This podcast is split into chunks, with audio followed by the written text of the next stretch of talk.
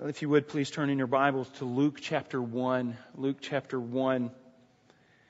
We're going to divert from 1 Timothy for just a little bit for the next few weeks, really, um, and stay on this Christmas theme. There's so much to be learned. Luke chapter 1 and verse 30. Luke chapter 1. I'll begin reading in verse 30. The angel said to her, do not be afraid, Mary, for you have found favor with God.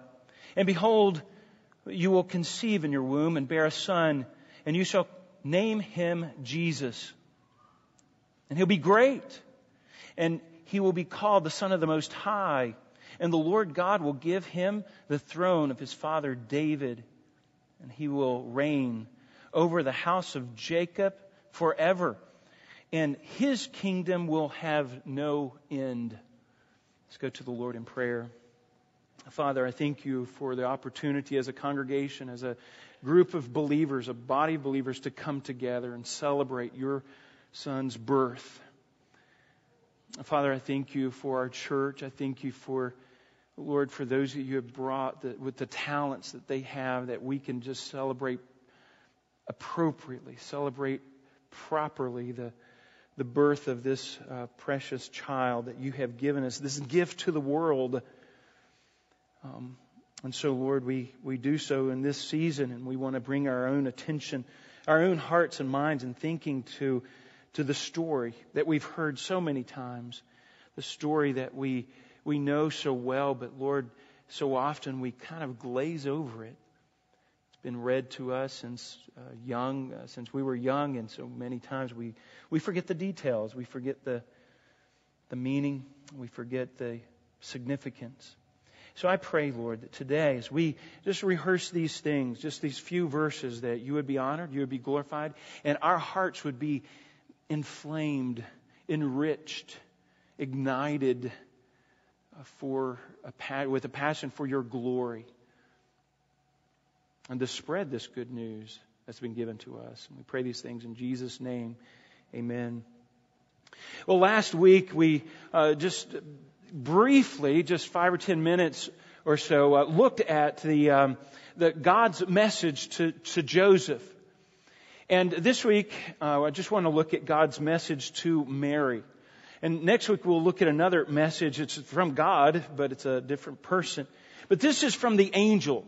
Now, God uses angels. He used angels in the Old Testament, used angels in the New Testament, but he, these angels do His bidding. They are just messengers from Him. That's just, He uses these angels and they, they came individually to Joseph and Mary and gave this announcement.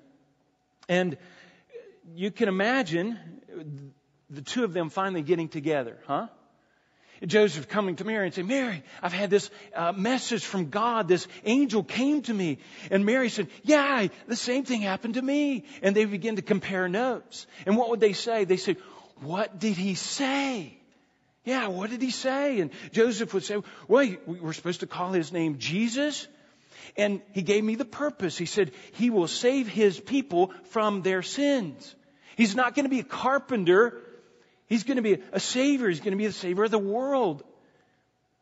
And Joseph would turn to Mary and say, um, uh, Mary, w- what did he tell you? What did he say? And Mary's going to say, well, uh, he, um, he will be great.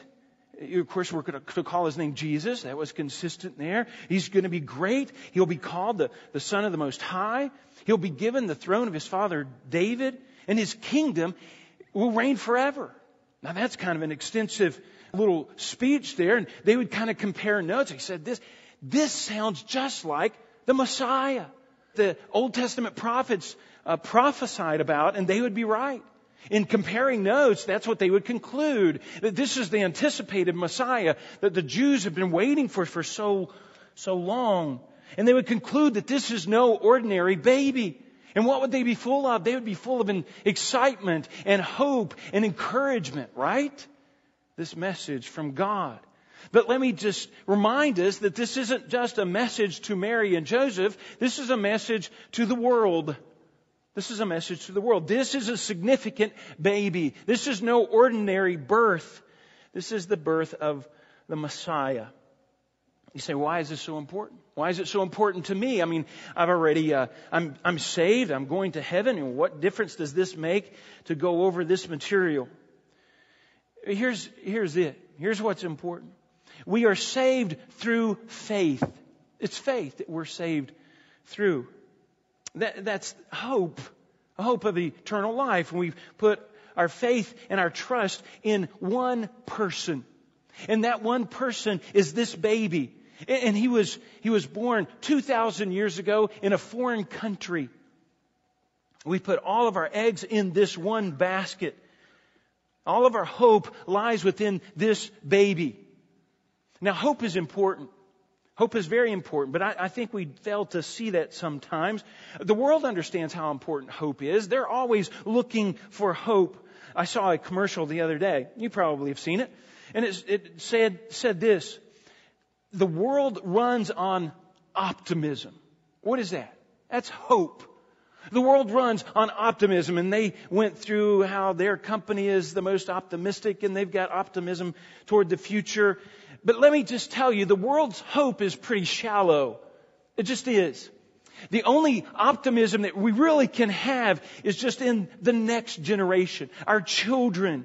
And as we protect them and see that they succeed and, and, we educate them, it goes from generation to the next generation and we hopefully will get better and better. And the idea is someday maybe we'll find this cure for death and there will be some kind of utopia here on earth, this heaven on earth, and, and that's our hope.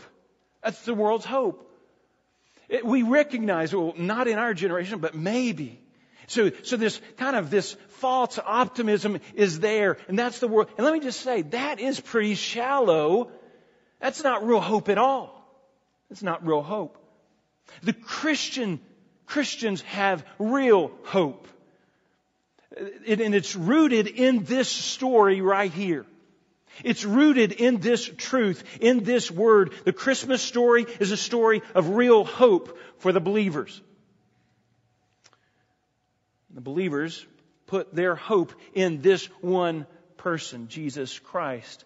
Now, I, just reading some of the commentaries, one of the commentaries says this is a prediction from the angel. This is no prediction from, from angels. This is a declaration from God. He uses angels to do this. You say, how does it relate to us? I mean, here's, I'm going to make some connections, connect the dots here. This is spiritual truth. And this spiritual truth, folks, feeds our hope. This is what our hope is based on. It is rooted on. According to Peter, Peter says that we are born to a living hope it is a hope that does not die. It's a hope that is breathing and it's going on and it's moving. It's the dynamic of life. And this kind of hope produces life within ourselves, within us. It produces an energy. It gets us out of bed in the morning. It produces happiness. It produces a joy in our lives. And the more we feed upon this truth, it produces hope within us. And, and, the more we feed on this, the more confidence we have in this Jesus Christ, in this Messiah, in this Savior. So it's good to rehearse this because it strengthens our faith, which produces more joy in our own hearts. So hope is very important. It's very important. And this is a message that is given in, in its truth that feeds the soul, as we might say. Now here's what I want you to see. Gabriel's message, and he's the angel that talked to, to Mary. Gabriel's message to Mary should be a consistent source of hope that strengthens the believer. The more we read this, the more we saturate our minds, the more we understand this, the more it settles into our thinking, the more hope we have, the more strength we have to live out the Christian life on a daily basis. And there's three aspects of this Messiah that we need to be aware of. This passage for us, just these three little verses, answers for us the question, what did the angel say? What did God tell us? What was so important that God wanted to tell us about this Messiah? Number one, verse 33, 32. He will be great. Now that's just simple, isn't it? Simple little statement. He's going to be great. Now, every mother wants to know that their son or their daughter is going to be great. And, and we kind of see it as almost like a, an understatement. And we might say, well, it's kind of according to your perspective, right? Because the world doesn't see, I mean, they look back at the life of Christ and, he was okay. Great, I, am not so sure of. I mean, compared to Alexander the Great, the world would say, oh man, Alexander, he's great. He was great.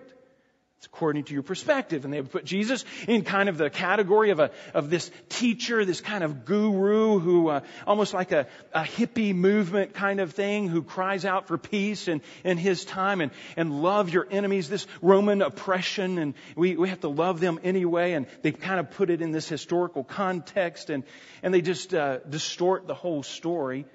But let me say, God says He will be great. And, and I'll add to that, there was never a time when Christ Jesus was not great. There's never a time. Now the thing is, is many times we don't recognize it. We, they didn't recognize it back then. And we many times don't recognize it today. But he, he was great in the past. He was great. He lived a perfect life and he was the first man to ever do so. A perfect life. He was the only man to ever do so. And people didn't even recognize it. You say, well, how would we recognize it? What is, what, what does perfection look like? What does the perfect man look? It was in Christ. But let me show it to you in Deuteronomy chapter 10. Now we've been studying Deuteronomy on Wednesday nights. In Deuteronomy 10, come across this verse. It's a wonderful verse. Verse 12, let me just read it to you quickly. Now Israel, what does the Lord God require from you? Now here it is. Okay, uh, Israel, Moses is talking to, to this second generation. He says, okay, what, what is required? What is, what is God expecting here? But to fear the Lord your God, to walk all his ways, walk in all his ways, love him and serve him and keep his commandments. Now it sounds very similar to the, um, to what Micah the prophet said in Micah chapter 6. In Micah 6, let me see if I can find Micah chapter 6, in verse 8, he says this, and you'll recognize this verse. He has told you, O man, what is good and what the, does the Lord require of you, but to do justice and to love mercy and to walk humbly with your God. That's two of the same thing. That's the same thing. That's the perfect life. We find that so hard. We find that so hard, but Christ didn't. Christ did nothing out of selfishness or empty conceit. He did everything with humility and complete dependence upon His Heavenly Father. We see that in John. Let me just, again, just read some verses to you. Just to, you need to see this. John chapter 4 verse 34, he says this, Jesus said, and this is the perfect man. He says, uh, my food, Jesus said to them, my food is to do the will of him who sent me and to accomplish his work. That's the mindset of the perfect man. In fact, it goes over in chapter 6 and verse 38. He says this, For I have come down from heaven not to do my own will, but the will of him who sent me. It's a surrendering of my will to God's will, and I will do whatever God asks of me. And Christ Jesus lived that perfect life. Every word, every action, every motive, of his heart. Every attitude was pure, and every aspect of the law of God he fulfilled. Now that's greatness, folks. That is greatness. The world may not recognize that. In fact, what did the world do? They crucified him. They put him on the cross. They didn't recognize that greatness. They probably can't even see it. They say it takes genius to recognize genius. Maybe it takes perfection to recognize perfection. Because what do we do? We tend to read our, our own inappropriate motives into other people. And we kind of suspect, oh yeah, I see what you're doing there. It looks good. But oh boy, we know your heart. But you know what? There was twice that God said, He, he looked down upon this earth and, and when Christ was here and He says, this is my beloved Son in whom I am what? Well pleased, a perfect life. And he was great. That's greatness. Christ is, that was perfect in the past. Christ is perfect now. Christ has been exalted by God, and you can read that in Ephesians chapter 1. We won't take the time to do that, but he was exalted. And what did, and what did God do? He put everything under his feet. He is over everything, including the church. He's the head over the church. And, and that's greatness. And he will be great in the future. And this is one verse I will turn to, and that's Philippians chapter 2, verse 9. Let me just remind you of this. He says this, for this reason also God highly exalted him. That's, that's greatness. Highly exalted him and bestowed upon him the name which is above every name, that at the name of Jesus every knee will bow, and those who are in heaven and on earth and under the earth, probably talking about hell, every single person, there's no exemptions, and that every tongue will confess that Jesus Christ is Lord to the glory of God the Father. Someday we will recognize, someday everyone, someday every person on this earth, every person that has ever existed in the past, every person that will exist from in the future will bow the knee. They will be forced to, they will be forced to recognize His greatness. That's our Savior. That's our God. They will be forced to bow the knee. Here's what the difference is. With us, what do we do? We voluntarily, out of love, See, I will bow my knee. I will surrender. I will live my life to the glory of God. I will surrender my own will. I will only do what the Father wants me to do. Just that same perfect life that Christ did. Sometimes I don't believe we recognize the greatness of Christ. And sometimes I believe that, that we, we serve a defeated Savior, kind of a, a weak, anemic kind of Christian. And the world says, where's the hope? Where's the hope? Does the world see a great Savior based upon your hope? Because they connect the dots. They connect the dots. Does your, is your Savior great? or is he feeble? Is he kind of weak? Is he just this little baby in the manger? Now let's move on. The first aspect of this Messiah is that he will be great. Number two, uh, go back to Luke chapter 1, in the middle of verse 32, he says this, and he will be called the Son of the Most High. He will be called the Son of, you know, it's so easy for us to just gloss over that and just, just kind of forget about that. Some cults use this verse to say, see, he's just called the Son of the Most High. He's just called the Son of God. He's not really the Son of God. He's just called that. People, people uh, misinterpret and, and, put that title on him. They say, well, that was a misunderstanding. Or, or they may say, no, he just became the Son of God in his incarnation when he came to earth. They misunderstand that verse and they, they say, well, he's not deity really. He was just called deity. He, uh, he just became deity. He wasn't deity in the past and he really isn't God in the sense that we know God. I like what Calvin just cuts right through the chase to the chase and he says he was called the son of God because he was the son of God. The past, present, and future. Mary knew the significance of the terminology that he used here the, the word most high, it was used in the Septuagint. In the Septuagint, and uh, that would have been the the, uh, the Greek translation, and it probably it could have been the, the translation that they would have used when Mary went to the synagogues. They could have read from that, maybe, the Greek translation of the Hebrew, and it was the word for El Elyon in Scripture or in in the Old Testament in the Septuagint, and it just it mean it was a title for God. Anyone who had that title was it was equal to God. It was the Son of God. And, the Jews would have understood that. They would have understood if you were the Son of God, you were making yourself out to be equal with God, the Jews said. And what did they do? They crucified Christ because of that. There's no question here. He was the Son of God. He, he was God in DNA, we might say today, or a carbon copy of God. Exactly identical. Now, Mary asked this question. Mary says, Well, how, how in the world is this going to be? And if you look at verse 35, the angel says, and we would ask the same question today. We'd ask, uh, how are these things going to be? And the angels answered and said to her, uh, the Holy Spirit will come upon you, and the power of the Most High will overshadow you.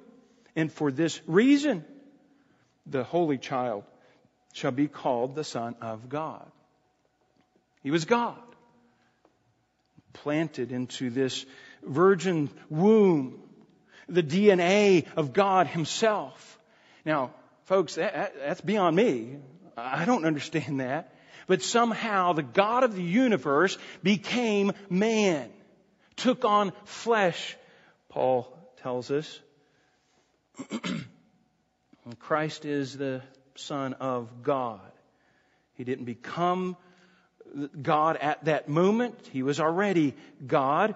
He was no lesser God. He was the Son of God throughout all eternity. You say, well, why this kind of terminology? Why does it, why didn't the angel just come down and say, God is coming to earth? God is here. Well, we would have thought a monotheistic kind of God. And that would not be accurate. That would not be accurate because that was a, that's a misunderstanding of the Trinity. We serve a triune God. And the, and the angel wanted to be accurate here. So there's accuracy for the sake of, of the Trinity. The angel could have come down and said, well, he's going to be a God. No, that's not quite accurate either. We would have thought polytheism. We'd have thought, oh, there's many gods. No, there's one God, and they share the same, you would say DNA, one in essence, three distinct persons. You know the doctrine of the Trinity. But that's what is stated here. And so he uses this term, Son of God, to communicate the best we can with our finite minds what the relationship of the Trinity is the Son of God. The second person of the Trinity came down to earth. Three distinct persons, one in essence. The second person of the Trinity came down to be God. Now that is profound, folks. He was God. Christ Jesus is God. He was God by very nature. He was fully God. We have to go back to Philippians chapter 2. Paul does such a good job in communicating this. Here's what happened. Philippians chapter 2 and verse 5. Having this attitude in yourself, which is also in Christ Jesus, who, although existed in the form of God, did not regard quality with God, equality with God, a thing to be grasped. He didn't hang on to that title. He humbled himself, it says, and became obedient. He emptied himself and taking on the form of a bondservant and being made in the likeness of man, being found in the appearance of man, he humbled himself and became obedient. He submitted his will, his identity, and he submitted all of that to Christ or to God the Father. And he says, I'm going to come down to this earth and I'm going to be, I'm going to limit myself to what the Father tells me to do. I will not just do whatever pleases me. I will please my Father. You say, well, why is that so significant? Because he was fully God. He had the nature of God, but he was also fully man. He had the characteristics of God, but he also had the characteristics of man, but he never sinned without the sin. You say, how does that strengthen my faith? We do not deal with an amateur here. We do not have an amateur Savior. We don't have a, a, a Savior second class. No, it is God Himself now, there's another element here. Leaders sometimes have to be distant because they have to have a, a clear head. Sometimes leaders have to uh, pull themselves apart from their people so that their emotions and feelings don't cloud their mind and cloud their judgment and thinking for the good of the, the company or the good of the whole. God did not do that. He did not do that. He sent His Son and he dealt with man directly. He came down to earth. He was not distant at all. And he knows what it's like to be a man. He knows the pain. This God he knows the disappointments and struggles of life, the heartaches of life, the misunderstandings of life, and he knows full well what it means to be man, but yet he is all powerful. He has all knowledge and all wisdom, all holiness and all integrity. All in one person, combined in one person. There is no limits with him, and yet he is sympathetic. He is compassionate. He knows your struggles every day. And He has the power to do something about it. Folks, that is hope. That is hope. That is hope. So the Messiah, He's going to be great. He's going to be God. Look at number three. Number three, He will reign on the throne of His father David forever. Look at verse 20, 32. the last part of 32, and the Lord God will give him the throne of his father David. Now, we're going to put 33 in there with that, and he will reign over the house of Jacob forever, and of his kingdom there will be no end. Okay, so you get the concept. That's one whole concept. He is going to be given his father's throne. God, only God has the power to do that. He's going to be given that throne and he's going to reign forever. Back in 2 Samuel chapter 7, I won't take the time to read that. God made a covenant with David. God made a covenant with David. That, that David's throne would be an everlasting throne. That he would put someone in that throne, in that place, to, uh, to constantly, continuously reign so within this message, within this message from God through the angels is one fact, and that fact is that, um, that God remembers His promise with David. This is, this is a God simply keeping His promise. Now, Israel disobeyed. God scattered them. Uh, uh the Messiah came. They rejected that Messiah. God scattered them again. And somehow, some way, God pulled them back together uh, almost 2,000 years later, and they became a nation again. And in Revelation chapter 16, what we see is Christ someday is going to come back in a blaze of glory. And he will reign over the world. And he will do so through the nation of Israel. And he will be done in the, the nation's capital of Jerusalem. It's a physical kingdom, and his kingdom will start at the end of the tribulation. It will go through a, a thousand years of millennial reign. And after that, there'll be a little skirmish with Satan and all of his armies, and he will wipe them out, and Christ will usher in an eternal state, a new heaven and new earth. Turn over to Revelation chapter 21. Now listen, you need to understand this. This has to be in our thinking. This is part of the Christmas message. Revelation chapter 21. I just want you to read this. This is, this is an image that we need to have in our mind. Revelation 21 verse 1. Then I saw a new heaven, a new earth. For the first heaven and the first earth passed away. And there was no longer any sea. Didn't have any sea to it. And I saw the holy city, New Jerusalem, coming down out of heaven from God, made ready as a bride adorned for her husband. Just look, just beautiful. Just prepared just right and just, just coming down. The Jews would have recognized that. They would have identified with that. They would have seen, seen that. And I heard a loud voice from the throne saying, Behold, the tabernacle of God is among man. What does that mean? The tabernacle, the tent the, the place of, of worship. And he is now among men. And he will dwell among them, and they shall be his people, and God himself will be among them. Because God, Christ, is now man. He can come and live among men. Now, God is spirit. Well, He's among us. We just can't see Him. But now Christ is going to come down. We're going to see Him. We're going to see His glory. Everyone's going to recognize His greatness. And He will wipe away every tear of their, uh, from their eye. And there will be no, uh, no longer any death. There will be no longer any mourning or crying or pain. And the first things have passed away. Folks, this whole life, this world is going to be gone. There's going to be a new one. And Christ is going to usher that in. And it's going to be wonderful. And this, I like the last, the first part of verse 5. And he who sits on the throne said, Behold, I am making all things new. Okay, we're going to start from scratch. This is all going to be new. New heaven, new earth, and he will reign through the nation of Israel. He will reign forever. Now here's the good news. Where are we in all that? the first thousand years, we're going to reign with Him. And then we're just going to be with Him forever and into eternity. Folks, we can't even comprehend that. But let me just say, this is going to be God. And God, He is in, in all of His glory now. We just can't see it.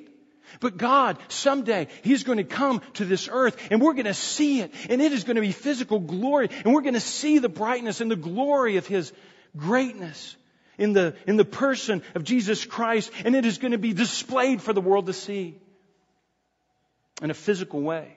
A physical way. Folks, this is not just blind faith. We put our faith and our hope and our trust in this word, in this message from the angel, from God. We put our hope in that, and that should ignite us. This gives us reason to live. This feeds our and, strengthens our faith on a daily basis. And we have no reason to doubt His promises because He always keeps His promises. So we submit ourselves to this Savior here and now.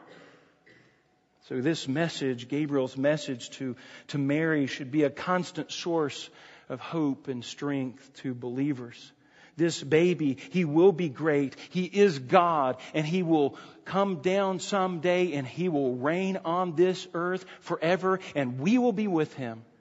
Now, folks, that's hope. That's real hope. And that's a message that the world needs to hear. This is no shallow hope. This is long term security for us, isn't it? We, don't think uh, small, we think big. We think big. This truth produces real joy and hope in our life.